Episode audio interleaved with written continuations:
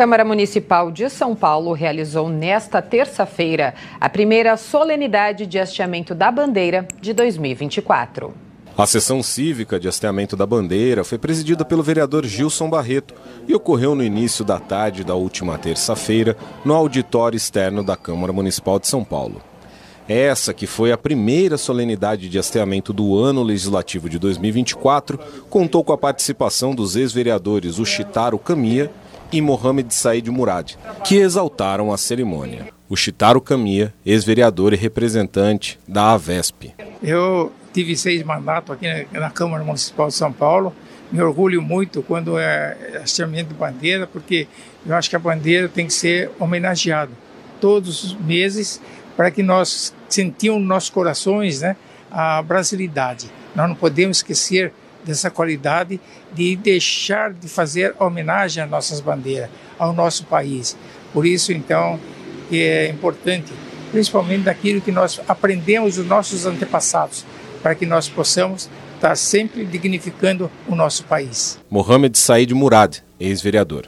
É muito importante esse hasteamento para todos nós o vereador Caminha já tinha colocado quando na escola, quando crianças, a gente antes de entrar para a aula fazia o orçamento da bandeira.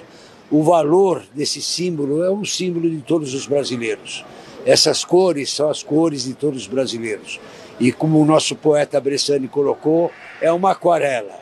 É uma aquarela do Brasil, de vida, de vibração, é, de entusiasmo isso é muito importante para todos nós. A sessão cívica de hasteamento da bandeira ainda celebrou o Dia Nacional do Rotary Club. Vereador Gilson Barreto, do PSDB, presidente da sessão cívica e representante do Rotary Club.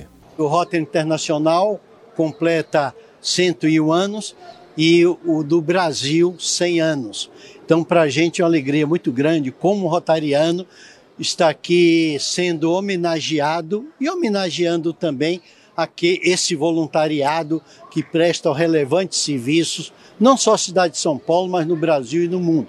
São 1 milhão e 200 mil associados que têm feito a diferença e ajudado muita gente nesse mundo de meu Deus.